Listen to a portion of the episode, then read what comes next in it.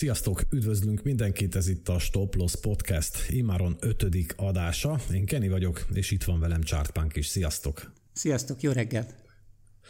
No, Chartpunk, hát azt gondolom, hogy az elmúlt hét talán az ETF-ek körüli botrány, vagy eh, fals információk, vagy eh, hiedelmek körül alakult, és ez hajtotta fel az árat. Először az éterre érkezett meg a hír, hogy ETF-et eh, e adott be, vagy egy ETF kérelmet adott be szintén a BlackRock. Aztán tegnap, ez egészen friss történet, tegnap az XRP-re is kijött egy ilyen hír, ami aztán később kiderült, hogy ez egy álhírnek bizonyult, hogy a BlackRock az XRP-re is beadott egy ETF kérelmet. Hát ettől aztán egy, egy Burj Khalifa alakzat rajzolódott ki a grafikonon. Azt hiszem, hogy talán tőle tanultam ezt a Burj Khalifa alakzat történetet a múltkori adásban, nem? Nem tudom, hogy em, említettem, de... ezt, említettem ezt a Burj Khalifát, igen. Egyébként ez a Burj Khalifát ezt a azt hiszem a 17-es ármozgásnál született meg talán, tehát akkor volt tényleg ez az ilyen nagyon-nagyon-nagyon felfele, még durvább volt, mint mert ugye 2020-ban, 21-ben ott azért voltak megállók, de a 17-es ármozgás volt a 17-18-es, amikor megszületett azt hiszem ez a Burj Khalifa. Na igen, és ezt tegnap egy 5 perces grafikonon gyakorlatilag nagyon szépen fel lehetett fedezni, ezt a Burj Khalifa alakzatot az XRP grafikonján. Ugye történet következő, valaki a Twitteren kitalálta, hogy milyen jó móka lenne elhinteni, hogy eh, az XRP-re is beadta a SEC, vagy a SEC, de hülye vagyok. Szóval az XRP-re is beadta a BlackRock az ETF kérelmet, és aztán ettől az ár neki át rögtön pampolni. Tehát az XRP fanok, az XRP Army működésbe lépett. Hát nem tudom, hogy eh, te mit gondolsz ezekről a, a, az ETF hírekről, mert most már nekem lassan olyan érzésem van, mint amikor Kína betiltotta a bitcoin, tehát akkor is minden héten betiltották legalább kétszer, aztán végén persze betiltották, de most azért kevésbé látom annak az esélyét, hogy konkrétan az XRP, aki éppen most jött ki egy ilyen jogi csatározásból a, a, a SEC-vel, hogy most akkor security vagy nem security, vagy hogy egyáltalán hogy történt a token kibocsátás, szóval kevésbé látom annak az esélyét, hogy a BlackRock megkockáztatná azt, hogy egy ilyen meleg pitébe belenyúljon ideje korán. Hát igen, ráadásul az XRP még nem jött ki ebből az utcából. Tehát ugye a, ott azért van ez a, feltételezés az interneten, hogy amikor kijön a első információ, hogy valami történt, akkor az azonnal végleges, és hát ugye ezért többfokú eljárások vannak, fellebezés, bla bla bla, szeretném mindenkinek jelezni, hogy még folyamatban van az XRP meg az SEC közötti eljárás. Alapvetően egyébként a, konkrétan a kérdésedre válaszolva, én szétbontanám két struktúrára ezt az egészet. Maguknak az ETF-eknek a kapcsán ugyanaz a véleményem, mint amit itt elmondtam már korábban a, a Stop Loss podcastnak a, a keretei között, elsősorban ugye a bitcoinnál, hogy az ETF-ektől én egy sok éves strukturális változást várok a piacon. Tehát én, én valami olyasmire számítok, mint a, az SPY ETF, ami ott van az S&P 500-ra ugye egy megképzett ilyen kosártermék, és aztán erre rá tudott épülni futures, CFD, opciós piac, és egy nagyon nagy, tehát opciós piacon én azt hiszem, hogy jelenleg az SPY a legnagyobb forgalommal, messze legnagyobb forgalommal kereskedett termék. Én valami ilyen, ilyen hasonló index jellegű életpályát képzelek el a bitcoinnak, és, és azt gondolom, hogy az ETF ebben fog segíteni, hogy beköltözik a hagyományos piacokra, ott létrejön egy, egy jól kereskedhető, nagy likviditású munkanapokon kereskedhető normális piac, és ez szerintem a következő években egy nagy változás lehet, és ez lehet az, ami bevonzhatja tényleg a, a nagy befektetőket és nagy alapokat. Erre alapvetően három érvem van, hogy miért. Az egyik az azért, mert egyszerűen nekik nem igényel majd különböző ilyen kriptotősdei számlanyítást, meg mahinációkat, hanem egy sima belső döntés, és a saját broker számlájukról hozzá tudnak férni. A másik, hogy nem igényelnek X-spot tőke lekötést, hiszen alapvetően a saját broker számlájukon a saját marginjukkal hozzá tudnak férni majd ehhez az eszközhöz. A harmadikat meg már most elfelejtettem, mire elmondtam az előző kettőt, de majd később biztos eszembe jut. De lényeg az, hogy, hogy így lesz könnyű hozzáférni ezekhez az eszközökhöz, és ez egy, ez egy inkább én ennek a sok éves strukturális hatását tartom fontosnak. Egyáltalán nem vagyok meglepődve, hogy az Ethereumra is elindítja a BlackRock az ETF-et, tudnilik, ezt is mondtam már sokszor, az Ethereumot nem is igazán tartom már altcoinnak. Tehát én azt gondolom, hogy a bitcoin a global reserve asset, illetve az internetnek a pénze, az Ethereum pedig a smart contract platform, és akkor minden más altcoin. Én tök logikusnak tartom. Ráadásul az Ethereum ETF kapcsán az egy nagyon-nagyon érdekes dolog lesz, ha kijön, hogy ugye a Bitcoin Spot ETF az csak egy sima spot termékhez ad hozzáférést. De az Ethereum ETF-nek az érdekessége az lesz, hogy a mögötte levő Ethereum tokenek, amik az alapban vannak, azok szerintem szinte teljesen biztosan stékelve lesznek on-chain, vagy Coinbase-nél, vagy Lido-nál, vagy, vagy akár saját nódról, nem tudom pontosan ez hogy működik, biztos ekkora alap meg tudja csinálni saját nódról is. És itt az lesz az érdekesség ennek a dolognak, hogy ennek az alapnak így alapból hozama lesz, ami nyilván az ETF-be vissza lesz forgatva. Úgyhogy ez egy nagyon-nagyon érdekes dolog. Az, hogy itt az XRP híreit három mondatban rákajodva sok időt nem szeretnék eltölteni, mert aztán megint felülök a trollvonatra, de az, hogy, hogy kijön egy hír, és utána ezt egy perces csárton kereskedjük, ez szerintem, de ez nem is XRP ETF specifikus dolog, ez egy ilyen általános dolog, nem kereskedek híreket. Amúgy is nagyon keveset kereskedek egy perces, öt perces csártokból, inkább csak szórakozásokból, szórakozásból csinálom, pénzkereset céljából nem igazán, és ez a ülünk a Pável beszéde alatt, és szavakat próbálunk lekereskedni, meg meglátjuk a Twitteren, hogy lejön valami, és nyitunk, utána kiderül, hogy zárunk. Ez nem az én világom, szerintem aki szereti, azt csinálja. Nekem nagyjából ennyi ezzel kapcsolatban a véleményem. Ott van egy percesen a Khalifa, mindenki eldöntheti, hogy jó játék volt-e. Az interneten nagyon könnyű híreket közzétenni, nagyon könnyű álhíreket is közzétenni. Aki meglát egy, egy hírt a, a Twitteren és azt lekereskedi, szerintem a saját felelősséggel, a saját pénzével úgy játszik, ahogy, ahogy szeretne. Különösebben én erről többet nem gondolok. Aha, itt közben a mondanót közben megfogalmazódott bennem kettő kérdés.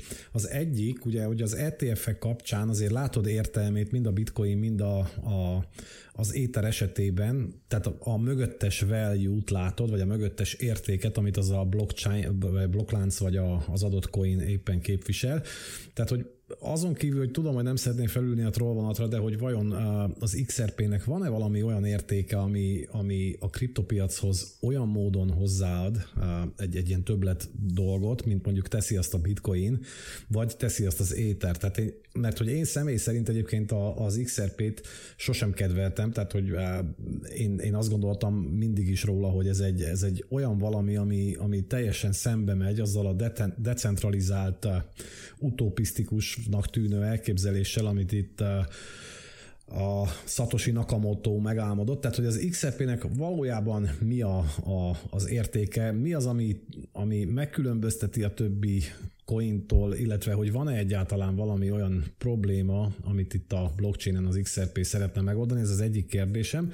A másik fele, a kérdésemnek pedig az lenne, hogy itt az ETF-ek kapcsán nagyon szép jövőt vizionáltál, de hogy eh, mit gondolsz, hogy milyen kontextusban érintheti ez a már meglévő és éppen piacvezető, vagy éppen a feltörekvő szférában lévő kriptotősdéket, tehát a hagyományos kriptotősdékről beszélek, hogy amikor kijött a bitcoin és megjelent ez a technológia, akkor eh, pár évig eh, még a bankok nagyon tudomást sem vettek róla, aztán akkor elkezdődött egy olyan vélemény megformálódni, azt hiszem talán Jamie Dimon szájából hangzott ez először, hogy eh, a bitcoin megeszi a bankok kenyerét, és hogy ez a, a bankoknak a, a, az üzleti menetét nagyban hátráltatja, vagy károsan befolyásolja. Szóval, hogy van-e valami ilyen hozadéka ennek az ETF-eknek, illetve a kereskedési szisztéma átalakulásának a, az ETF-ek kapcsán? Most két különböző dolgot kérdeztél. Az elsőt, az XRP témát nagyon gyorsan lereagálom, szerintem semmi értéke nincs. Ettől függetlenül spekulálható, kereskedhető, van neki csártya. A csártokon a, a szociál szentiment mozgatja az árat, ott vannak a patternek, ott vannak a trendvonalak, érvényesül a, az önbeteljesítő jóslat kategória, tehát egy, egy, egy kereskedhető eszköz, Ennél többet én nem gondolok róla, az égvilágon semmi értéket nem tulajdonítok az XRP tokennek, de ez nem XRP specifikus, ezt nagyon sok más tokenre is el tudom mondani, egyáltalán nem is érdekel.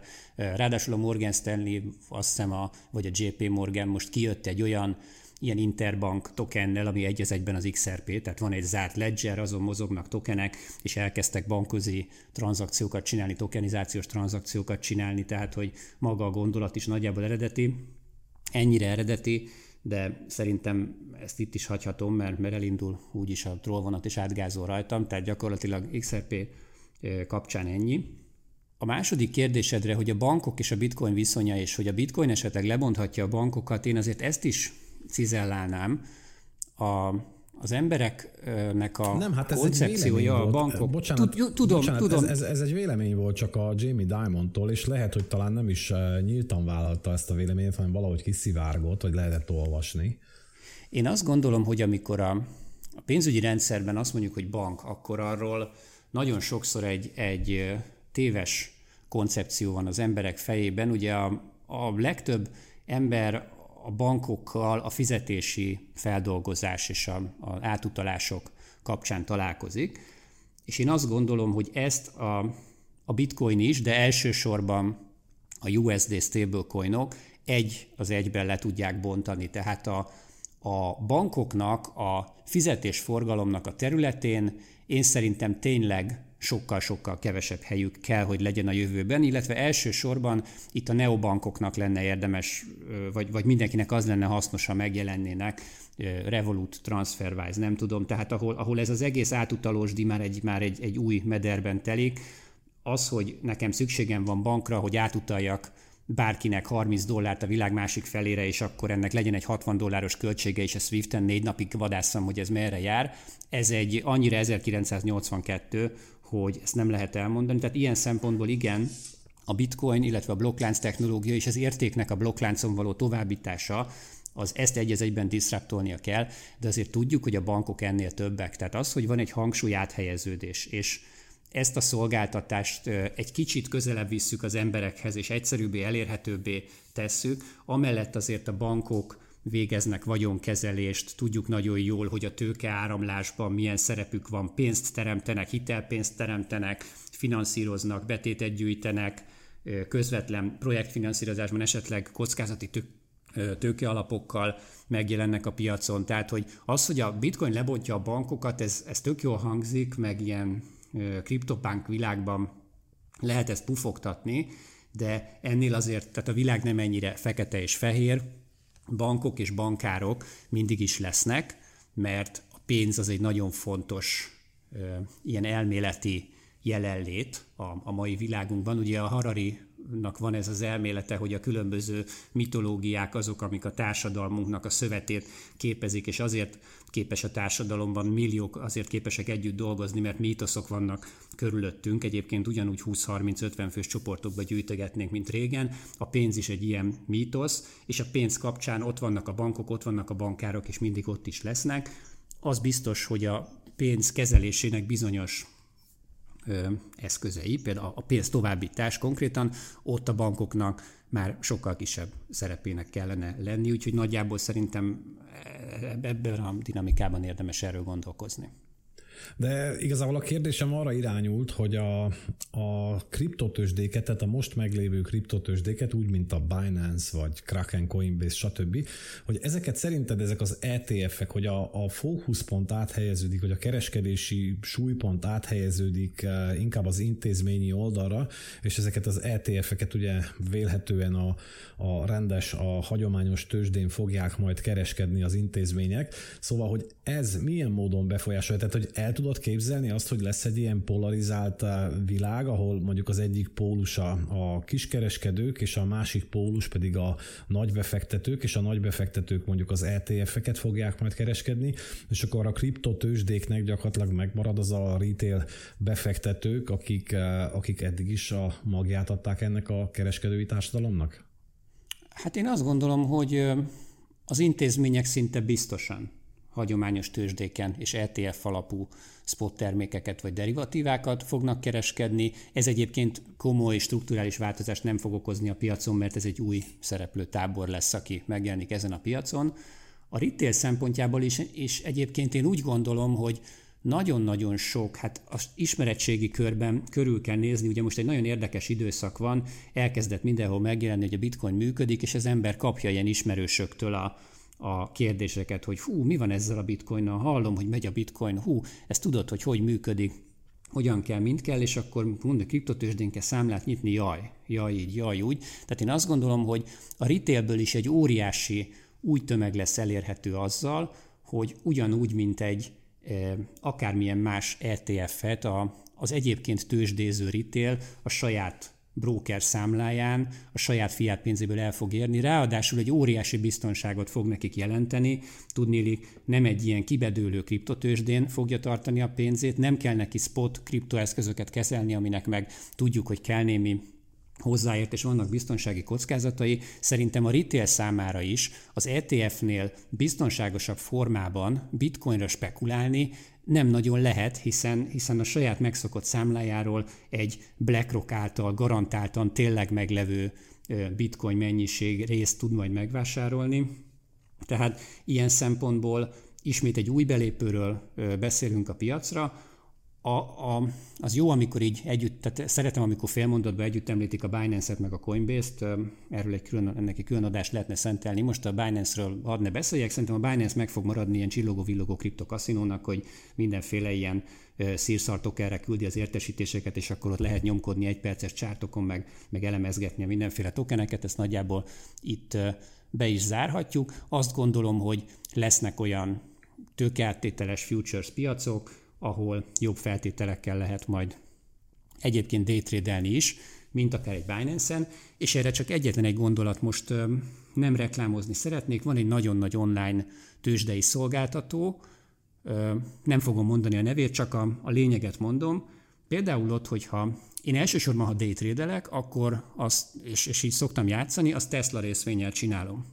És azt képzeld el, hogy Ennél a, egyébként a világ egyik legnagyobb online nemzetközi brókere, ott van számlám, és azt képzeld el, hogy ha nyitok egy, egyébként 7-8-szoros tőkártétet is engednek, és mondok egy, egy nagyon egyszerűt, nem dolgozunk persze ekkora összegekkel, de ha te ott akarsz nyitni egy, egy, egy pozíciót, mondjuk egy 100 ezer dolláros pozíciót, annak a tőzsdei díja az egy dollár. És amikor zárod, az is egy dollár. Na most azt képzeld el, hogy ugyanakkor egy Binance-en, egy Bybit-en bárhol neked a 0,1% vagy 0,05% ha már nagyon jó a, a fi kategória. Tehát vegyük azt, hogy neked 0,1% oda-vissza egy pozíción a, a tranzakciós költséggel. Egy 100 ezer dolláros pozíciónál, amit napon belül nyitsz, mert skalpolni szeretnél, ott ugye az 1000 dollár az 1 százalék, a 0,1 százalék az 100 dollár. Tehát neked egy Binance-en, Bybit-en egy 100 ezer dolláros pozícióban van rögtön 100 dollárod, amit a piacsal szemben be kell, hogy hozzál. Ez a 100 dollár a rendes Tesla részvényes day trade-ben 2 dollár. Tehát nyitsz egy 100 ezer dolláros pozíciót, és ha a 100 ezer dolláros pozíció 100 dollárral arrébb megy, ami egy hangya izényi mozgás, te azon már 98 dollár pluszban vagy, míg a kriptotősdéken még épp csak visszakerested a tőzsde jutalékát. Tehát ha ilyen szemszögből nézem, egész egyszerűen a hagyományos pénzügyi világban a day trade is sokkal olcsóbb és sokkal egyszerűbb, csak ezt nem ismerik. Itt a mi kriptobuborékunkban ugye van egy olyan új társaság, aki a tőzsdézéssel, a broker cégekkel ezeken a szolgáltatókon keresztül találkozott, és ők nem is tudják, hogy egyébként daytradelni is sokkal olcsóbb, és sokkal egyszerűbb a normál tőzsdéken, és ez biztos meg fog látszani, de ez a gondolatnak a legvége, ez csak egy része a dolognak, mert nagyon jól tudjuk, pláne az elmúlt hétvége mutatta meg, hogy a bitcoin tulajdonképpen senkit nem érdekel. Én azt gondolom, hogy az altcoinoknak az ilyen jobbra-balra nyomkodása és az, hogy 4000 alatt, azt boldogan fogják tudni a Binance-en csinálni, addig, amíg a Binance-ről ki nem derül, hogy valami csalt vagy csődbe megy, vagy, vagy nem tudom, a kisbefektetők. A bitcoin kereskedése szerintem strukturálisan viszont nagyon-nagyon nagy hányadban át fog terelődni a hagyományos piacokra. És hogy akkor a, a tőzsdék, meg, meg a kriptotőzsdék, ugye a Coinbase azért a szinte minden ETF-nek ő a letétkezelője, tehát ebből az egész ETF bizniszből azért szerintem a Coinbase nyereségesen fog kijönni. Na igen, csak az én kérdésem pontosan erre irányult, én is hasonlóan látom ezt a, a dolgot, ahogy te elmondtad, és ugye itt hogyha megpróbálom ezt az egész kriptopiacot, illetve a számosított, tehát a fee és az ilyen eh, dolgokból nyereséget kimutató tőzsdéket eh, összegezni, akkor azt mondom, hogy van egy torta, amin, amin ugye ez a most a piacon lévő kriptotősdék kényszerűen osztozni kénytelenek. Ebből kihasít egy nagy szeletet a Binance, aztán a következő szeletet kihasítja a soron következő tőzsde, és így tovább, és így tovább. De most akkor gyakorlatilag arról beszélünk, hogy az ETF-ek hatására ez a torta elképzelhető, hogy ez nem fog tovább nőni, tehát hogy az új belépők azok már nem ide fognak jönni, hanem elsősorban a biztonságosabbnak vélt és talán szabályozottabb környezetbe fognak majd belépni. Ezáltal ugye a hagyományos kriptotősdék, akik most a, a piacon tevékenykednek, hát nehéz helyzetbe kerülnek, illetve az ügyfelek megtartása is problémával fog járni, nem hogy az új ügyfeleknek a megszerzése. Szóval én így értettem ezt a kérdést, hogy, hogy, hogy véleményed szerint lehet-e olyan, hogy, hogy itt majd egy ilyen sorozatos tőzsde bezárásokkal, ne Isten csődökkel kell majd ismételten szembenézni a kriptopiacnak? Nem hiszem, mert alapvetően szerintem akik a Binance-en ott vannak és a derékhadát adják, ugye kimerem jelenteni, hogy ezek nem nyugdíjalapok és nemzetközi intézmények, tehát ez az egész dolog a Binance-et nem fogja érinteni. Nincs egy olyan komoly szereplő, aki szerintem a közelébe menne egy Binance jellegű, vagy Binance-ként működő tőzsdének. A retail pedig azért fog ott maradni, mert szerintem a, a Binance-en kereskedő retailnek a nagyon-nagyon kis hányada az, aki akit a bitcoin piac érdekel, és, és emiatt átmenne egy, egy másik, ugye még egyszer a hagyományos eszközökben nem fogsz tudni hozzáférni a mindenféle tokenkékhez. És a Binance-nek a, a kimondom, kereskedői, ügyfelei, azok, azok szeretik ezeket a kis tokenkéket, és úgysem fogják máshol megtalálni. Tehát ez a Binance-nek meg fog maradni. Az, hogy a Binance teljes árbevételében mondjuk a bitcoin piacoknak a kereskedési volumene csökken, azt szerintem nem fogja érinteni különösebben az ő nyereségességüket, vagy ez nem lesz náluk egy működési kockázat. Ilyen szempontból szét fog válni a világ. A bitcoin egy felnőtt eszköz lesz, a bitcoinnak lesz hagyományos tőzsdei jelenléte, és aki a bitcoinnal biztonságosan, komolyan spekulálni szeretne, nem tartani akarja, tehát ne értsük félre, aki a bitcoin eszméje szerint saját címen bitcoin szeretne spotban tárolni azért, mert biztonságos és örökre az övé, amire a bitcoin kitalálták, az nem is a hagyományos ö, piacon fogja megvenni, az megveszi a Coinbase-en és kiutalja hideg tárcára. De az a retail, aki bitcoinnal szeretne spekulálni, az ezt a hagyományos piacokon fogja csinálni, mert egyszerűbb, gyorsabb, biztonságosabb, az a retail pedig, aki a mindenféle tokenkékkel akar spekulálni, ő meg ott fognak maradni ezeknek a kaszinóknak, ezek nagyon jól meg fognak élni abból, hogy ezeket a retail kereskedőket a különböző pump and között így kergetik jobbra-balra ilyen, ilyen mobiltelefonos notification-ökkel. Ja, értelek, értelek, de ugye eddig az volt, és uh, talán ez egy jó üzleti modell, hogy, hogy nincsen skálázhatóság. Tehát, hogy azt lehet mondani, hogy most még nagyon korai fázisban vagy a világ lakosságának csupán csak egy százaléka ismeri, vagy, vagy egyáltalán van bitcoinja, gyere, vegyél, lépjél be, legyél az első egy százalék között, de most ezt én az, legalábbis az én értelmezésembe ezt veszélyezteti, vagy ezt az ideát veszélyezteti az ETF, tehát hogy ez a piac, ez, ez korlátozott lesz.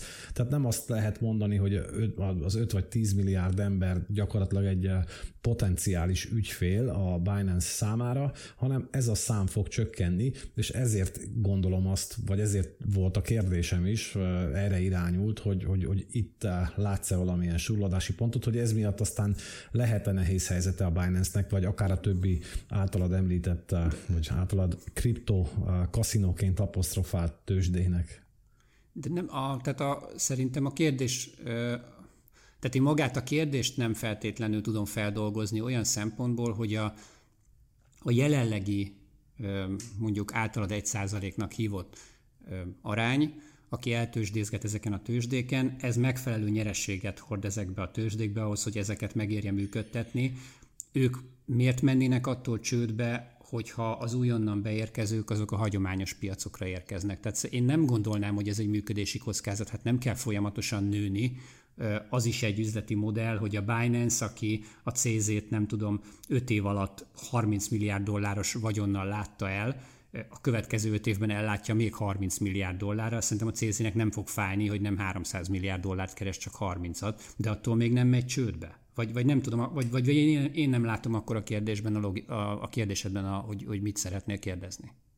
Nem, én, én azt eh, érzem egyébként, eh, hogyha nincsen tér a fejlődésre, vagy hogyha, vagy hogyha ez a fejlődési tér ez erősen korlátozott, akkor az eh, előbb-utóbb oda fog átmenni, hogy meg fog állni a növekedés, és értem én, hogy, hogy, hogy nem fog fájni a CZ-nek, vagy hogy a CZ egészen jól el lesz majd élete végéig ebből a megkeresett 30, meg ki tudja hányszor 30 milliárd dollárból.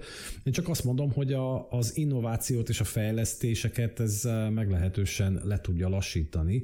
Tehát, hogy... De minden piac így működik. Hát gondold el, mindig van egy, egy, egy, egy újdonság értéke minden terméknek, és aztán elkezd a, lassulni a, a növekedés meg a hozzáadott érték, de attól az megmaradhat egy jó piacnak. Tehát én nem gondolom azt, hogy ezek a hagyományos kriptotősdék azért bedőlnének, mert a kriptopiacra érkező kereskedőknek egy része az a bitcoinnal kapcsolatos termékeket már a hagyományos tőzsdéken fogja keresni, mert a, aki tokenkékkel akar játszani, az úgyis ott fog maradni, meg az új beérkezők közül is oda fog menni.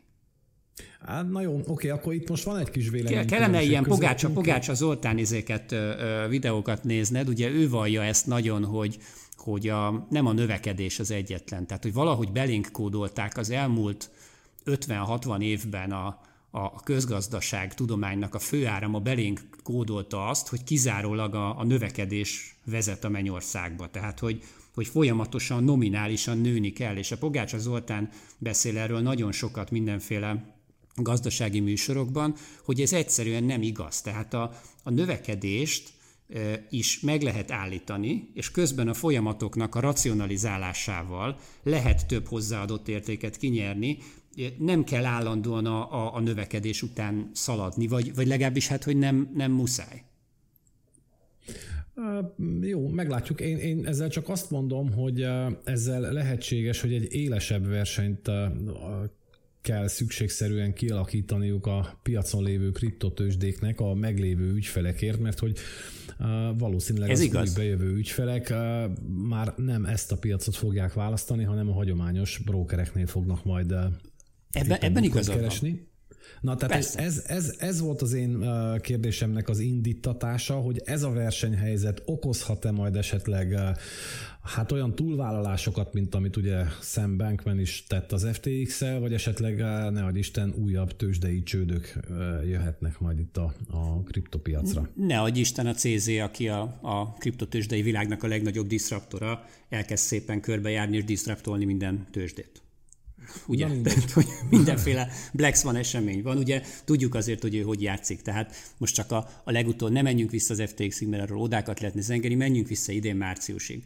Ugye ott volt a Silicon Valley Bank botrány, mikor felmerült, hogy az USDC mögött levő reserve egy része beragadhatott a Silicon Valley Banknél, Na most a CZ ekkor még csillogó szemmel terelgette a saját Binance USD-jét, ami hát ugye egy már akkor hamisításban komolyan érintett token volt, időközben ki is vágták szépen mindenhonnan, úgyhogy Binance USD szerencsére már a múlt, de ugye a Binance-en nem voltak USDC párok, csak Binance USD, Binance USD párok. És mit csinált a CZ?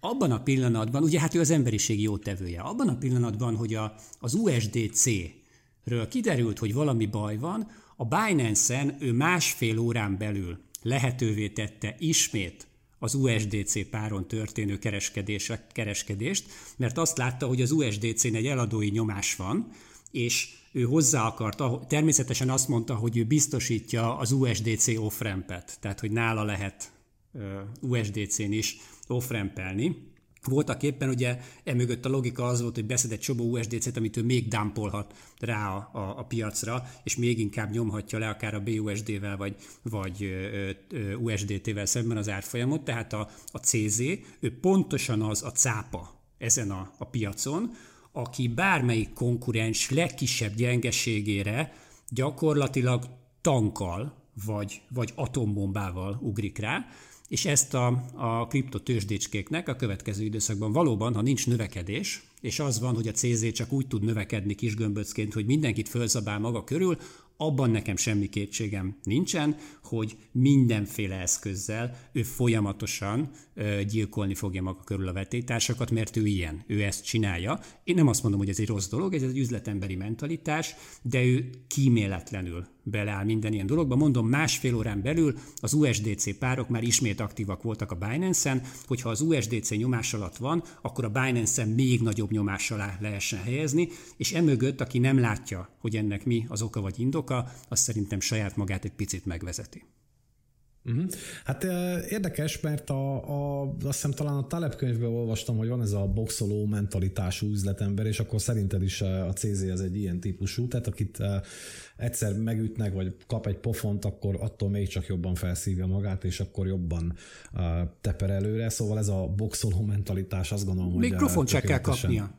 Pofont se kell kapnia. Ő gyakorlatilag semmilyen problémát nem lát abban, hogyha maga körül az összes konkurenciát vérbe folytja, és úgy növekszik, ez egy üzletemberi mentalitás. Tehát sok korai kapitalista üzletembert ez nagyon-nagyon komoly sikerekig vezetett el, és megvan ennek a dolognak a gazdasági racionalitása.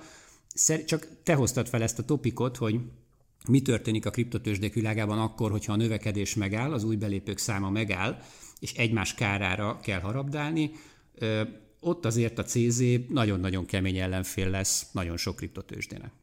Na, na végre akkor kihúztam belőled a, a, azt, amit hallani akartam. Jó.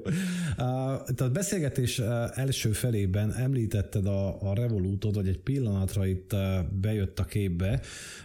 Én a Revoluttal vagyok egyébként egy picit így, és nem akarom rossz hírét kelteni, meg nem akarom fikázni se. Nekem, hát nem is tudom, idestól szerintem már legalább tíz éve van Revoluton, még emlékszem rá, amikor a barátaimnak mondtam, hogy hát ne váltsátok már át a sarki pénzváltóba tetemes pénzért, vagy tetemes eh, fiért a, a, az itt kint Ausztriában megkeresett eh, eurótokat, hanem hát itt a Revolut, hát mennyire egyszerű, kényelmes, ingyenes, stb. stb.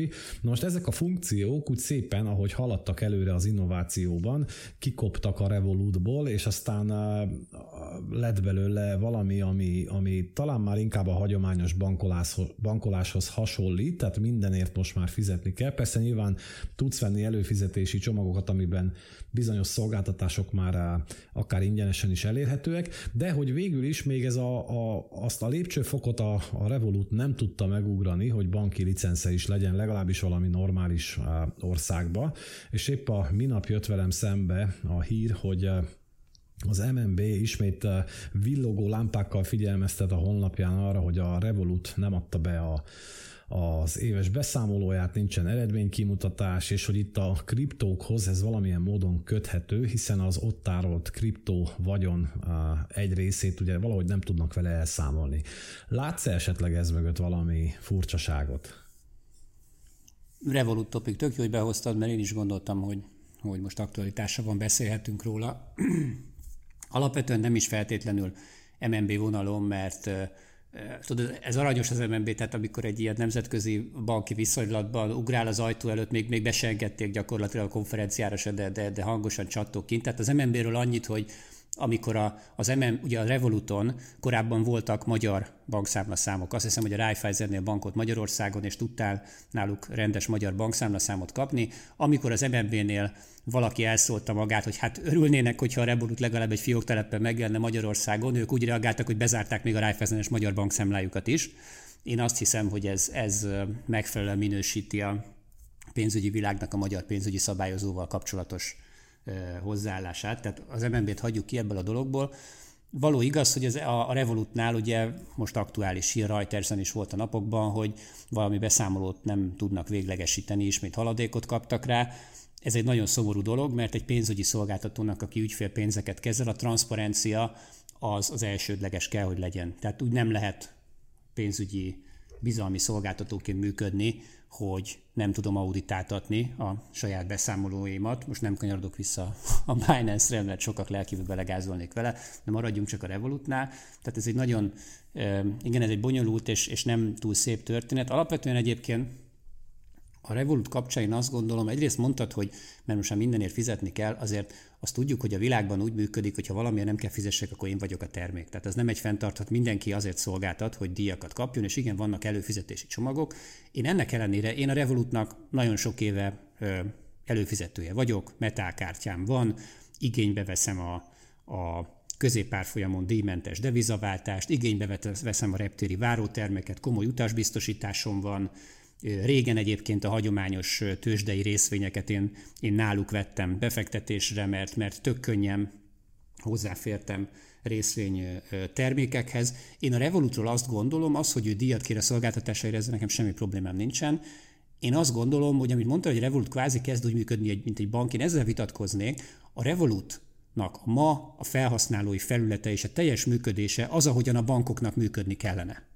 Nem hasonlít a bankokra. Tehát én, én nagyon szomorú lennék, hogyha a revolutos történet az valami nemzetközi csődben vagy botrányban végződne, mert mehetnék vissza a szarbankokba és én, én nem akarok a, a, a 80-as évek szintjén megragadt hazai, meg mindenféle nemzetközi bankokhoz visszamenni, ahol semmit nem tudok elintézni, ahol napokat várok az átutalásra, ahol az nem az van, hogy én a Revolutnának fizetek egy havi összeget, és azért mindent megkapok, meg még annál többet is, hanem folyamatosan csarcsolnak mindenféle hülyeséggel, ahol nem tudok neked azonnal ingyen az asztal túloldalára egy kocsmázást követően átküldeni a, a számlaösszeget, és akkor tudom, most lehet vitatkozni, hogy épp az OTP és meg ez az, meg fejleszgeti, meg, meg mit tudom én, sehol nincs a hagyományos bankrendszer, a neobankok által nyújtott szolgáltatásokhoz képest, a kanyarba sincs, tehát hogy még kanyarba előzés sem működik, ezért drukkolok én nagyon a Revolutnak, nem nem, nem szeretném, hogyha a Revolut az egy, az egy ilyen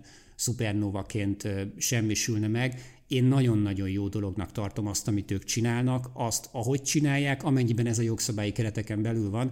Sajnos, hogyha a háttérben főzik a könyveket, abból baj lesz, de, de én ezt nem szeretném. Én azt szeretném, hogy így nézzen ki egy pénzügyi szolgáltató 2023-ban, ahogy én a Revoluttal dolgozni tudok. Egyáltalán nem érdekel, hogy mit mond az MNB egyáltalán a legkevésbé is érdekel. Nem is olvasom az MNB honlapját, hogy ott ők különböző ilyen piros lámpákat vagy sárga lámpákat gyújtogatnak. Engem sose fog megvédeni az MNB semmitől. A kinizsi takaréknak a csődje gyakorlatilag Magyarországon kipucolja a betétbiztosítási alapot. Senki nem gondolja, hogy egy komoly bankcsődnél ez a kis ország ez, ez hely tudna állni. Tehát ők nem érdekel, hogy mit mondanak. Én azt tudom, hogy szurkolok a Revolutnak, nem tudom, hogy mi a baj a háttérben. Én azt akarom, hogy minden bank, olyan szolgáltatásokat is úgy nyújtson, ahogy én a Revolutnál intézem a pénzügyeimet. Na igen, igen, én azért vagyok egy kicsit szkeptikus, és uh, talán egy picit uh, részrehajló itt a Revoluttal, és azért nem kedvelem mostanában, nem azért, mert most nagyon kiragadtad ezt az egy uh, állításomat, hogy nem ingyenes már bizonyos szolgáltatás a Revoluton, én, én pont azt látom egyébként, hogy a Revolut abba az irányba próbálja megterelni az ügyfeleket, ahol a, ahol a banki, a hagyományos banki szolgáltatások nak van létjogosultsága, ugyanis én egy másik ilyen, hát az általad Neobanknak hívott applikációval bankolok, és ez pedig a, hát most nem reklámként mondom, de ez az N26, de egyébként ez magyar területen nem érhető el, és látom a különbséget, hogy hogy lehet csinálni, illetve hogy hogy csinálja a Revolut. Tehát én az N26-tal gyakorlatilag teljesen védve vagyok. Ugye van egy hátránya azért ennek is, mert nincsenek olyan dolgok, amiknek csak előnye van. Tehát itt például hátrányként mondom azt, hogy csak német bankszámlát lehet, és ugye a szolgáltatási terület is leginkább a német nyelvterületre Igen, ez egy német szolgáltató. Tudom. Korlátozódik, igen, viszont itt ugye hivatalos bank van, tehát az N26-nak van banklicence, az ott tárolt pénzösszegért a, a, a német betétbiztosítási alap szavatol, illetve hogyha ugye most a, bank, a Revolut is ezért hajt a banklicenszre, hogy tudjanak hiteleket kihelyezni, tehát itt például nyugodtan lehet online hitelt intézni, hogyha valakinek arra van szüksége. Tehát, hogy itt ez a szolgáltatás minősége szerintem sokkal-sokkal kifinomultabb és sokkal jobb, mint a, a Revolut, és nekem miután van összehasonlítási alapom, ezért vagyok egy picikét szkeptikus a Revolut üzletmenetével kapcsolatosan. És akkor ehhez jön hozzá ez a balhé, amit ugye most itt a, az eredménybeszámolók kapcsán említettem.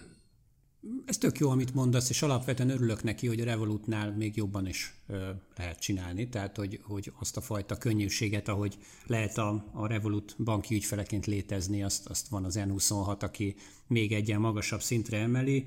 Én mind a kettőnek ö, szurkolni tudok. Én leginkább magunknak tudok szurkolni, hogy a hagyományos kereskedelmi bankrendszernek ebből a szorító öleléséből valami levegőt tudjunk kapni. Tehát, hogy, hogy valami ö, újat, mert, mert ott tényleg csak az van, hogy, hogy óriási nyereséggel működő hatalmas szektor, ami gyakorlatilag a felhasználóknak semmit nem adott vissza az elmúlt 15-20 évben felhasználói élményként, úgyhogy tök jó, hát akkor, akkor én a, az E26-nak is drukkolok. Jó, valamivel hát, biztos annyira, jó. annyira szépen indítottad ezt a mondatot, olyan költően fogalmaztál, hogy a szorító ölelése, meg a stb. Tehát, hogy nem mond, hogy nem adott nekünk semmit a bankrendszer, hát ott voltak a devizahitelek, ott volt a, a nem is tudom, nagyon sokáig sorolhatnám még, hogy mennyi mindent kaptunk ezektől a remek bankoktól. Teljesen igazad van. Én, én most ezt próbáltam felhasználói élményre. Tehát ahogy, ahogy ma a világban létezni szeretnénk, hogy hogyan és mit intézünk, ilyen szempontból semmit nem kaptunk. Természetesen csodás termékeket kaptunk, mint svájci frank alapú lakáshitelek, amiket egy Brokernet nevű intézmény gyakorlatilag szőnyegbombázásként terítette be velük az országot. Tehát igen, ezek, ezek szuper dolgok voltak le a kalappal, tényleg vannak sikerei a hagyományos bankrendszernek Magyarországon, én ezt elismerem. Na, akkor ezúton Az, hogy 2, 2 százalékkal, e- 2 százalékkal arrébb lehet váltani, vagy 3 százalékkal eurót forintra, meg forintot euróra. Szerintem ez is tök jó dolog a mai világban, hogy ezt, ezt nagyon gyorsan el tudod intézni a netbankban, hogy egy 375-ös forint középpárfolyamnál te 368-on tudsz eladni. Szerintem ez tök jó. Tehát tényleg igaz, visszavonom, nagyon jó a, a, a igen. igen. Na jó, oké, akkor most akkor következzen a bulvár rovatunk, én elmondok egy történetet. A, az Hát mondhatok bankot is, vagy nem mondjak, hogy milyen bank volt ez? Hát mondhatsz, úgyse hallgat minket senki. Jó, oké, akkor az OTP volt. Tehát a történet a következő, eladtam egy ingatlant Magyarországon, és uh, hát nem, igazából elsősorban nekem euróra lett volna szükségem, de hát nem akartam a véletlenre bízni, és hogy az OTP ezt nekem ilyen remek és speciális és egyedi, meg mindenféle árfolyamon átváltsa ezt nekem, és aztán azt találtam ki, hogy a, a szerződésnél kértem a, a vevőt, hogy ezt nekem egy osztrák bankszámlára utalja át, mert nekem volt egy ilyen, nem tudom, berögződésem vagy meggyőződésem, hogy az osztrák bankok azok, azok, azok valahogy nem annyira lehúzósak itt az árfolyam kapcsán. És aztán kértem, kikötöttük, leírtuk erre a számlaszámra, kimondottan kértem, hogy forintot legyenek kedvesek utalni, itt utána jártam a, a bankfiókba, megkérdeztem, és tud ez az osztrák számla a magyar forintot fogadni, és akkor ők ezt átkonvertálják, vagy átváltják euróra. Na és ez volt a cél. Emberünk bement az OTP-be, hogy akkor megindítja ezt a, az utalást, és hát ott mindjárt leesett a, a bicikliről a lánc, mindjárt mondta a, a nagyon kompetens, nagyon hozzáértő 72 éves Marika néni, aki ugye már 114 éve az OTP-nél dolgozik, mindjárt mondta is, hogy hát ez nem lehetséges és ide-oda szaladgálás, több körös telefonálgatás után a vége az lett, hogy mondtam, hogy legyenek kedvesek valami olyan ember, aki esetleg valami külföldi nyelvet is beszél, hát hívja már fel ezt az osztrák bankot, és ők elmagyarázzák, hogy hogyan kell ezt az utalást elindítani ahhoz, hogy ez forintban érkezzen meg, mert úgy látszik, hogy a banki ügyintézőknek a az inger küszöbét ez, ez, ez megugrotta, illetve a, a tudás szintjét, és aztán hosszas levelezés meg telefonálgatás után végül is képesek voltak arra, hogy a saját meggyőződésük ellenére, a saját hasznukat csökkentve ezt az összeget forintba küldjék el, és láss csodát, az osztrák bank ez körülbelül ilyen revolút szintű árfolyamon váltotta nekem ezt a, a meglehetősen magas összeget. Tehát ugye, hogyha itt mit tudom én, 20-30-40 millióról van szó, az ember azért már kicsit meggondolja azt, hogy milyen árfolyamon szeretné ezt átváltani, de hogy a történetnek a vége az, hogy ezt óriási küzdelmek árán sikerült csak átverni az OTP-nek a, a működésén, hogy, hogy itt gyakorlatilag kiengedjék a kezükből ezt a nem kevés profitot, mert gyakorlatilag itt arról ment a, a matek, meg arról ment ki a játék. Na szóval hát ez üdvözítő lenne tényleg, hogyha, hogyha ezek a régi mondhatni talán az, hogy posztkommunista beidegződések talán megszűnnének itt a magyar bankrendszerbe. A, a költségképzésnél egyébként ennek a dolognak van egy másik oldala is, amit szerintem sokan azért itt Magyarországon nem nagyon hajlandóak tudomásul venni. Ugye van ez a, ez a nálunk most már gyakorlatilag mainstreamnek számító gazdaságpolitika, hogy a bankokat, a, a kiskereskedelmi láncokat folyamatosan külön adóztatjuk ilyen, ilyen teljesen random tételekre, gyak, amennyire szükség van, azt, azt beszedjük, és ezzel egyenesben megy a másik kommunikáció, hogy de ezzel ellen természetesen megvédjük a, a fogyasztókat, és akkor, akkor utána tehát ezt, ezt így elfogadjuk, hogy így van, lesz is egy békemenet, és akkor nagyot mászkálunk jobbra-balra, hogy, hogy ez tök jó, mert megint meg vagyunk védve, és akkor azt látod, hogy az az élelmiszer árinfláció, ami Ausztriában a, a legrosszabb évben is most nemrég volt, nem tudom, 21 százalék, az Magyarországon 40, tehát hogy valahol, mintha a, a kiskerláncok, mintha mégiscsak áttelt, tehát mintha mégis mi fizetnénk meg azt az adót, amivel állítólag a kormány a, a kiskercégeket, meg kiskerláncokat terheli. Én a bankszektornál is ugyanezt látom, hogy ugye azért csuklóztatják őket folyamatosan, mennek a különadók, egy az egybe ezt így átnyomják nekünk, devizaváltás, meg, meg mindenféle tranzakciós díjak, költségek, és akkor ez egy ilyen, egy ilyen csendes megállapodás, ugye a szerencsétlen kis emberek úgyse értik, hogy mi történik, őket a kormány megvédi, és egyébként minden drága, mert, mert mindenhol minden drága, meg háború, meg Brüsszel, és emögött ez van, tehát valószínűleg egyébként bankként, miután fizeted ezeket a különadókat, te neked muszáj valahol visszahozni. Erre van egy, egy ilyen színes jellegű történetem, én annó egy egy nagy logisztikai cégnél voltam vezető beosztásban, ez egy hatalmas felszámolás lett, kiderült, hogy a, a tulajdonosi réteg össze-vissza mm, sokszor finanszírozott eszközöket, meg gépjárműveket, tehát egy hatalmas csalás volt ott a, a tulajdonosi kör részéről, és ez a cég a felszámolást közvetlen megelőzően átment egy ilyen költségalapú működésbe, ez egy, ez egy jelentős logisztikai szolgáltató volt, és az ügyfeleknek is az érdeke volt, hogy ez a cég ezt tovább tudjon működni, és átálltunk egy ilyen open book rendszerre, ami azt jelentette, hogy a legnagyobb ügyfelek azok összedobták minden hónapban a, ennek a logisztikai cégnek a működési költségeit, csak azért, hogy menjen tovább ez a logisztika, amíg egy fél évig, egy évig, amíg nem tudják átszervezni a működésüket, és itt van az érdekesség, amit mondani akarok, hogy beszélgettem egy nagy magyar ilyen kisker láncnak akkor a operatív igazgatójával, és mondtam neki, hogy, hogy te figyelj, azt mondom, Gábornak hívták, mondom, figyelj Gábor, de nektek ez egyébként megéri, hogy ilyen, ilyen 100 milliós tételt dobáltok most ebbe a egyébként már, már vécén leúzandó tételbe, csak azért, hogy működjön, mert ezért, és mondta, hogy, hogy figyelj, az van, hogy, hogy nekünk ez így, ez így számra egy nagy tétel, de én a sajtos kiflinek, hogyha felemelem az árát, most nem tudom, random számokat mondok, 34-ről 37 forintra, mi abból ennyi meg ennyi millió darabot adunk el egy hónapban, én ezt be tudom hozni. Tehát, hogy hidd el nekem, hogy, hogy ez nekem sokkal fontosabb, hogy, hogy amíg találunk másik szolgáltatót, ez így működjön, és én a sajtos kiflin az egészet behozom neked. Egy kicsit ez a fajta árképzés szerintem, ami, ami ide, hogy, hogy osztjuk. Én, én elsősorban nem költségképzés miatt akartam a, a magyar bankokat osztani, mert ez egy adott helyzet. Tehát ő rajtuk csavarnak az egyik oldalon, és azt be kell hozniuk a másik oldalon, úgy, hogy közben ne lehessen rájuk mondani, hogy egy egybe átterhelik, mert ilyen közvetett módon terhelik át. Viszont én fenntartom azt, hogy szolgáltatásban, amit a neobankok az elmúlt 15 évben végeztek, pénzforgalmi, mindenféle szolgáltatások területén, abban a teljes hagyományos bankrendszer egy lépést nem lépett előre. És akkor most nem a költségekről beszélek, hanem felhasználói élményről, elérhető szolgáltatásokról, és ez senki másnak a hibája, ez csak a bankrendszer hibája. Hát jó. Szerintem is. Nem jó, de ez van. Jó, bővebben nem jó. Igen. Uh, Oké. Okay. Szerintem Hoztam én is bulvárt. Na, Tóth Hoztam Gabi? én is bulvárt, mert kell, hogy legyen, kell, hogy legyen mondtad, hogy az én Tóth Gabi, mi a Biden, tudod, tehát a, alapvetően ö, ö, hoztam, hoztam egy szokásos ilyen, ilyen Bidenes hírt. Most a Twitteren volt ugye egy videó, hogy már megint át valami pódiumon, ahonnan elindult ilyen bizonytalanul ide-oda, és akkor mutatta neki a katonatiszt, hogy merre kell menni, de nem ezt akarom mondani, hanem hogy hát ez, ezt ennek nem a... ezt már megszoktuk, ugye?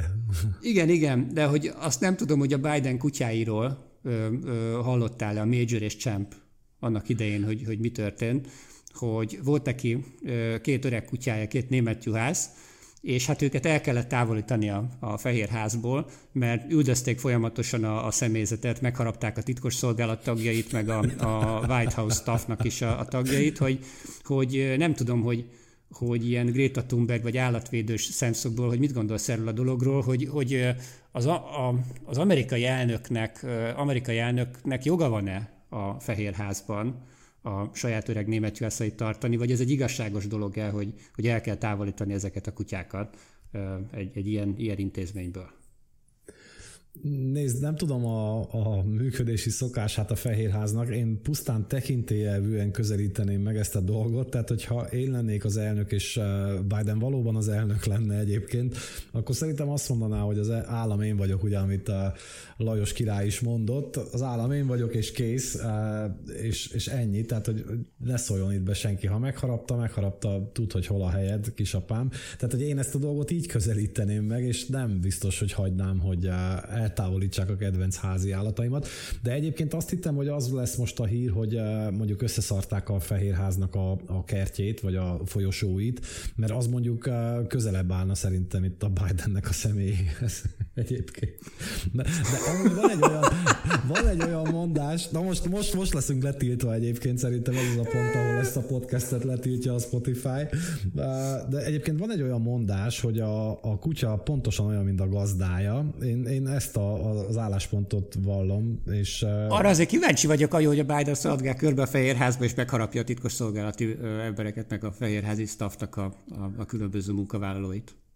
Nem, nem, nem. Nekem például volt egy, tehát ezt az elméletemet nem olvastam, meg nem a kis ujjamból szedtem, hanem, vagyis hát olvastam valahol, de hogy erre megfelelő bizonyítékot is szereztem itt életem során, mert a történet az volt, hogy volt egy, egy helyen, ahol laktunk régebben, volt egy nő, akivel hát így nem volt kiegyensúlyozott a kapcsolatunk. Volt egy véleményem róla, vagy véleményünk a feleségemmel közösen, és nem volt szimpatikus számunkra. És képzeld el, hogy akárhányszor elment az ajtónk előtt, a társasházban, ugye az ajtó előtt elment ez a, a hölgy, aki, akivel semmi bajom, csak egyszerűen a, mit tudom, a megjelenése valami ellenérzést váltott ki bennünk, és aztán így nem volt szimpatikus, de hogy ennek különösebben úgy nem volt fizikai megvalósulás hangzása vagy kivetülése. Beszélgettünk a feleségemmel esténként, hogy fú, hát ez így, meg úgy, meg amúgy. És képzeld el, hogy a kutyám, aki hát nem egy ilyen uh, vérebb, tehát egy ilyen zsebkutyát, vagy ilyen táskakutyát képzelje el, valójában a feleségem kutyája, szóval ez a kutya, akárhányszor elment ez a nő az ajtó de csak ez a nő, egyből oda ment az ajtóhoz, és majdnem lerágta az ajtót, érted? Ott ugatott, morgott, mindent csinált. Hogyha bejött volna, akkor, akkor meg is harapta volna, és egyszer történt ez a dolog, amikor ezt a kiskutyát, végülis ez a, a mostani kutyámnak a kölyke volt egyébként, de hogy el kellett vinnünk anyóséghoz, mert hogy belecsípett ennek a hölgynek a, az Achille színába, tehát hogy nem vérebről van szó, tehát nem egy német juhász kutyát kell elképzelni, mint mondtam, táska kutya, de hát azért, hogyha kicsit megcsípít az Achille színadat, akkor azért azt a partner megérzi, ugye, és el kellett vinnünk a kutyát, mert attól tartottunk, hogy be fog perelni, vagy, vagy följelent minket ez a nő, de hogy Na végülis innen oda akarom kivezetni, hogy tényleg a kutya megérzi azokat a, az érzelmeket, amiket te valaki más irányába táplálsz, tehát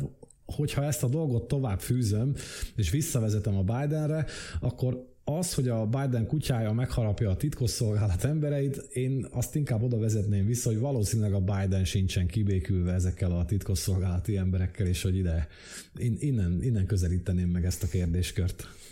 Egyébként igazad van, lehet, hogy, hogy mondjuk az, hogy a, a kutyákat ők kezelték, nem, lehetett a, nem lehettek a gazdájuk körül, ez valahogy belejátszott.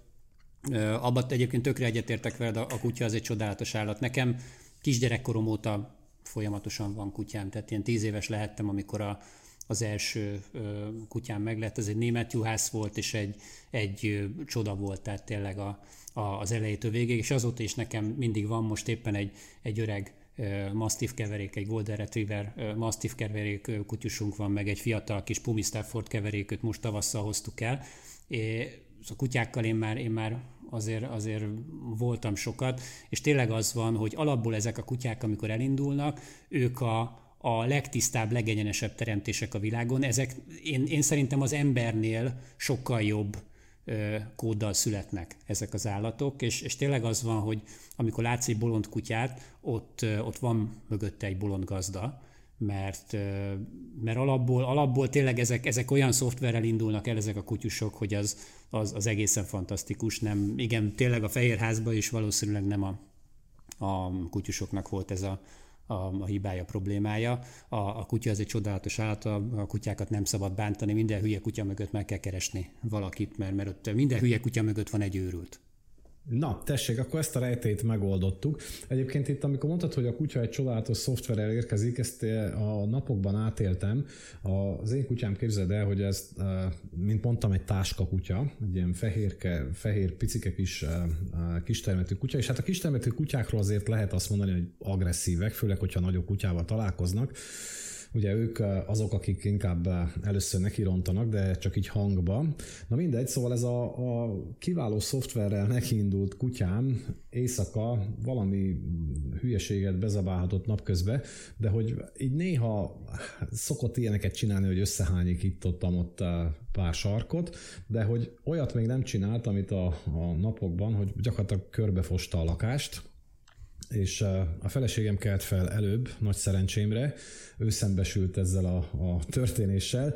Ilyenkor azért kell megfelelő önuralom, mert hogy mondtam én olyanokat, amiben még, még az a kábetűs szó is benne volt, amit most itt nem akarok kimondani, de hát rohadtul mérgesített, hogy a lakást összefosta a kutya. Persze most nyilván lehet mondani, hogy a kutya nem lakásba való, meg stb. stb., de, de hogy, hogy általában azért mondjuk azt mondom, hogy 90%-ban kint végzi el a dolgát, és a 15 év alatt egy, egyszer-kétszer fordult elő, hogy valami sürgős vészhelyzet adódott. Hát ilyenkor azért nem örül az ember, és gondolom, hogy és innen, innen támadt az az ötletem, hogy talán a Biden kutyái is összeszarták, vagy ebből gondoltam azt, hogy összeszarták a Fehérház folyosóját.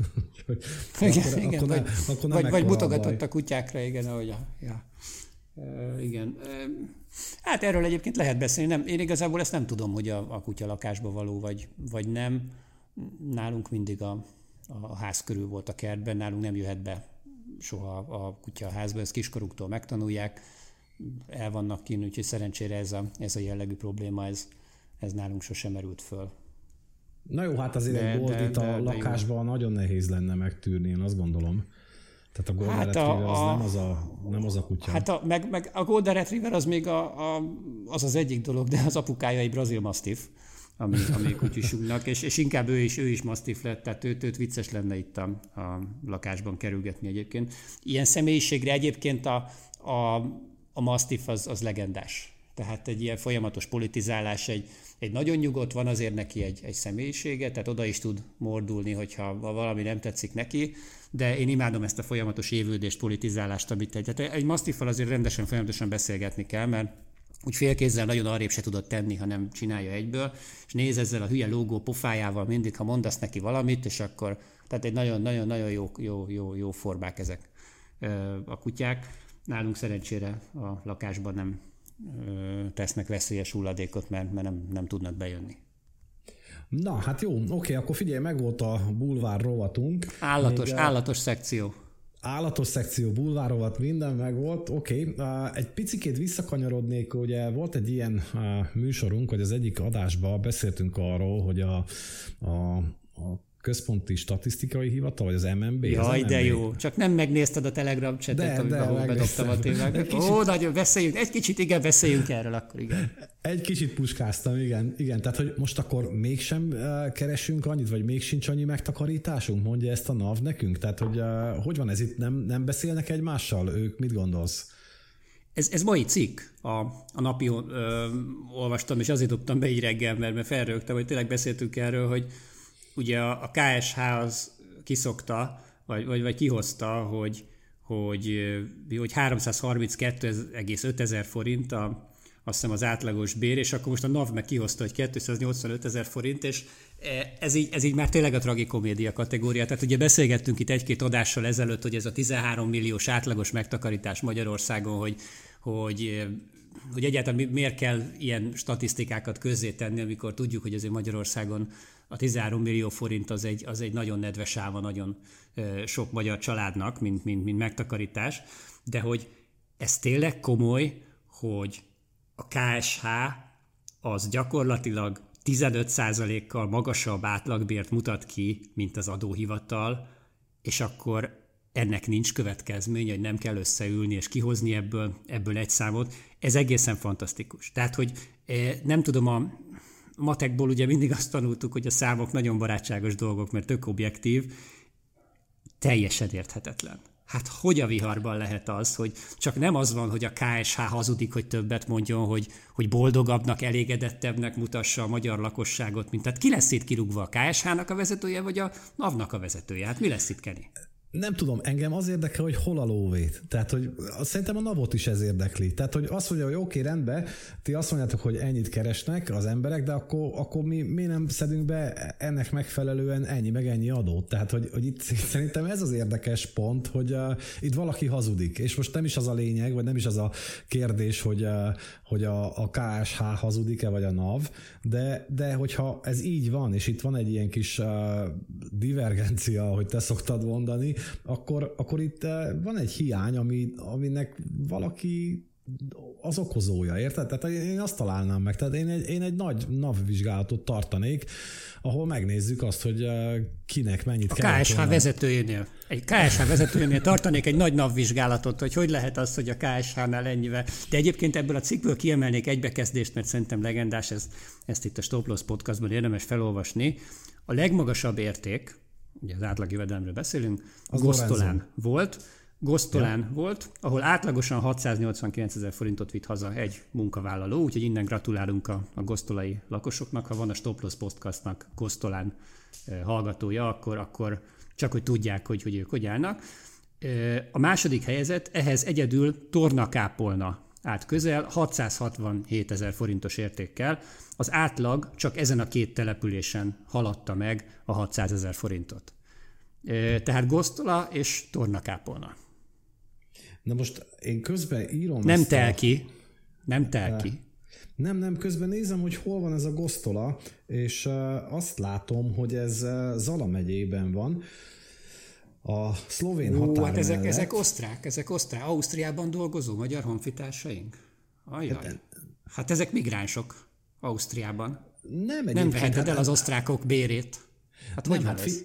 Hát, hát figyelj ide, hogy ha valahol, akkor szerintem Sopronba lenne ez észszerű, tehát Sopronba tényleg a, a város, vagyis hát az itt lakóknak, mert most már nem lehet arról beszélni, hogy város, ugye nagyon sokan jöttek ide az ország minden részéből, de hogy eh, amikor még nem jöttek már, akkor is a, a, az öt, több mint az 50 a a városnak Ausztriába dolgozott, tehát hogyha valahol, akkor itt aztán tényleg ennek eh, ki kéne ugrania, de hát ugye mindjárt jön a, a válasz a KSH részéről, hogy azért most már nem olyan nagy a különbség a bérekben Ausztria és Magyarország között. Na szóval, hogyha valahol, akkor itt kéne ennek jelentkezni, nem pedig lenti környékén egy zalai kis faluba. Tehát Azt lehet, írják, hogy... hogy egyébként a fővárosban a második kerületben 568 ezer forint az az érték, ami Gosztolán, Tornakápolnán majdnem 700 ezer forint. Nem lehet, hogy esetleg valami Lorenzo féle cég oda települt, és aztán így gyakorlatilag fölpumpálták a... Nem tudom. Divergencia, divergencia hátán. Én akkor itt még egy divergenciátra szeretnék rákérdezni, hogy te neked szádra jön, vagy, vagy ki tudod mondani ezt, mert most már, tehát én tényleg olyan, mintha egy divergenciában élnék, vagy, vagy ilyen mese lenne mindig, amikor, hogy, hogy ez a cikk is tele van ezekkel a vármegyékkel, hogy te, te ki tudtad már azt mondani, hogy én most, hogy melyik, mikor kérdezik tőled, hogy, hogy, hogy nem tudom, Salomvár melyik települ, melyik, melyik megyében van, és akkor azt mondod, hogy Zala megye, te mondtanád azt, hogy Zalavár megye? Nem, és nagyon becsülöm azokat az újságírókat, híradósokat és uh, riportereket, akik, akiknek ez a szájukra jön egyáltalán ez a kifejezés. Nekem ebből a nagyon nagy változásból, kemény. nekem ebből az egész nagy változásból egyébként a főispán marad meg. Tehát, hogyha mondjuk bemegyek egy ilyen szórakozó helyre a haverokkal péntek este találkozni, akkor, akkor ott ugye ez, ez így oké, és tehát az mindjárt számra jön, hogy főispán úr, üdvözöllek. Tengermély tiszteletem. De hogy ezen kívül ez a vármegyés dolog, ez nekem nagyon nincsen meg, úgyhogy, uh, úgyhogy nem tudom, hogy... Itt, itt, már, itt már tényleg tör, torzul, torzul azért a tér, nem? Tehát nem, nem is jön az de hogy, mert tudod olyan, hogy öregek vagyunk, és nekem a Moszkva tér az Moszkva tér.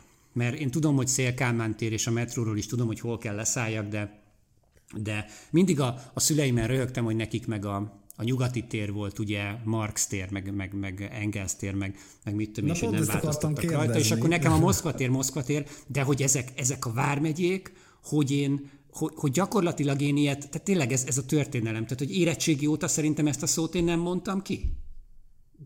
Én nem tudom egyébként, hogy mennyire módosult tudatállapotba kellett annak lennie, vagy hogy egyáltalán hogy jött ez, a, ez az ötlet, hogy... Miért kell ez? Igen. Hát ez valahogy egyébként nyilván el tudom képzelni, hogy hogy jött ez az ötlet, mert hogy nekem is jöttek ilyen szürreálisnak tűnő ötleteim, és ott azért mindig az volt, hogy eh, hát vagy nem voltam szomjas, vagy valami más volt, és aztán így, így jönnek ilyen, ilyen bevillanások, de hogy igazából próbáljuk meg elképzelni azt a szituációt, amikor, tehát most hogy keletkezett ez az ötlet, hogy kereszteljük át a megyéket Vármegyére? Tehát, hogy ez valami brüsszeli melegbuli afterpartiába történhetett-e, vagy, vagy, vagy te mit tudsz elképzelni erről?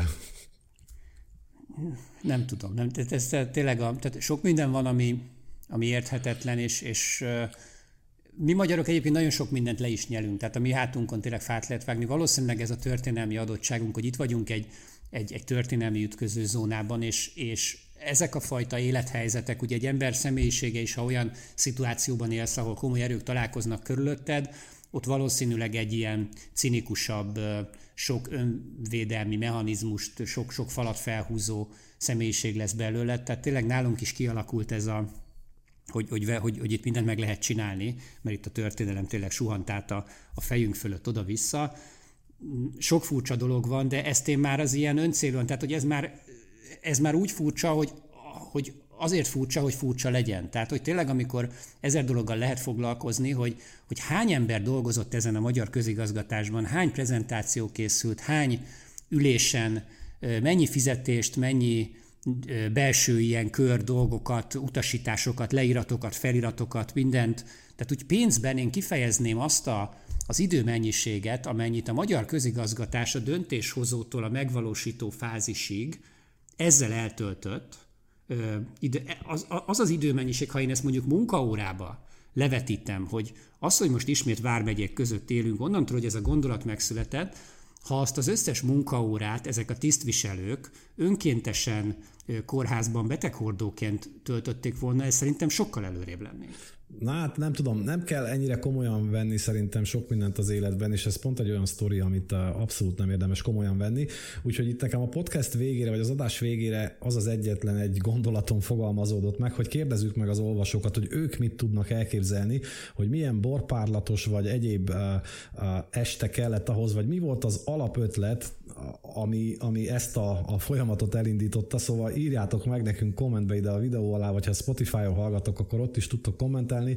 Szóval írjátok meg, hogy szerintetek mi volt az a, a, a kontextus, ahol ez először felvetődött, és hogy nem is kell személyeket egyébként uh, beleírni, csak hogy milyen, milyen sztorikat tudunk elképzelni. Egyébként ezek kíváncsi vagyok a véleményetekre, és nem baj, hogyha humoros, sőt, legyen az, és aztán a következő adásban mit szólnál ahhoz, hogyha szemezgetnénk ezekből a kommentekből, és beolvasnánk a legjobbakat, és kibeszélnénk itt a bulvár szekcióban.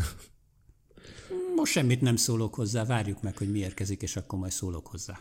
Na, jó, akkor legyen ez a, legyen ez a feladatotok nektek, hallgatóknak, és köszönjük előre is a a kommenteket, hogyha megosztjátok velünk ezeket a remélhetőleg vicces történeteket, és akkor a következő adásban pedig majd ezekből szemezgetünk. Ennyi volt Ott a... vagyunk a Spotify-on. Mondjad, hogy ja. ott vagyunk az Apple Podcaston, meg a Spotify-on is.